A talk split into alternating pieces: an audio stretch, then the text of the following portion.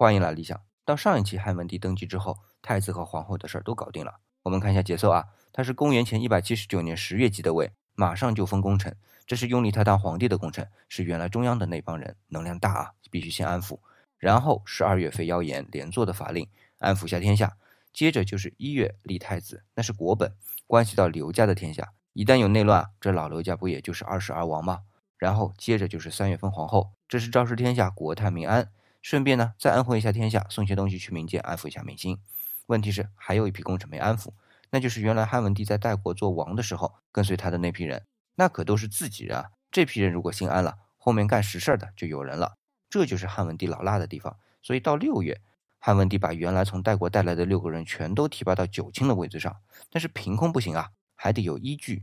依据就是刘邦也封过功臣，这就叫背书。今天回复背书两个字啊，给你看一篇关于背书的思考文章。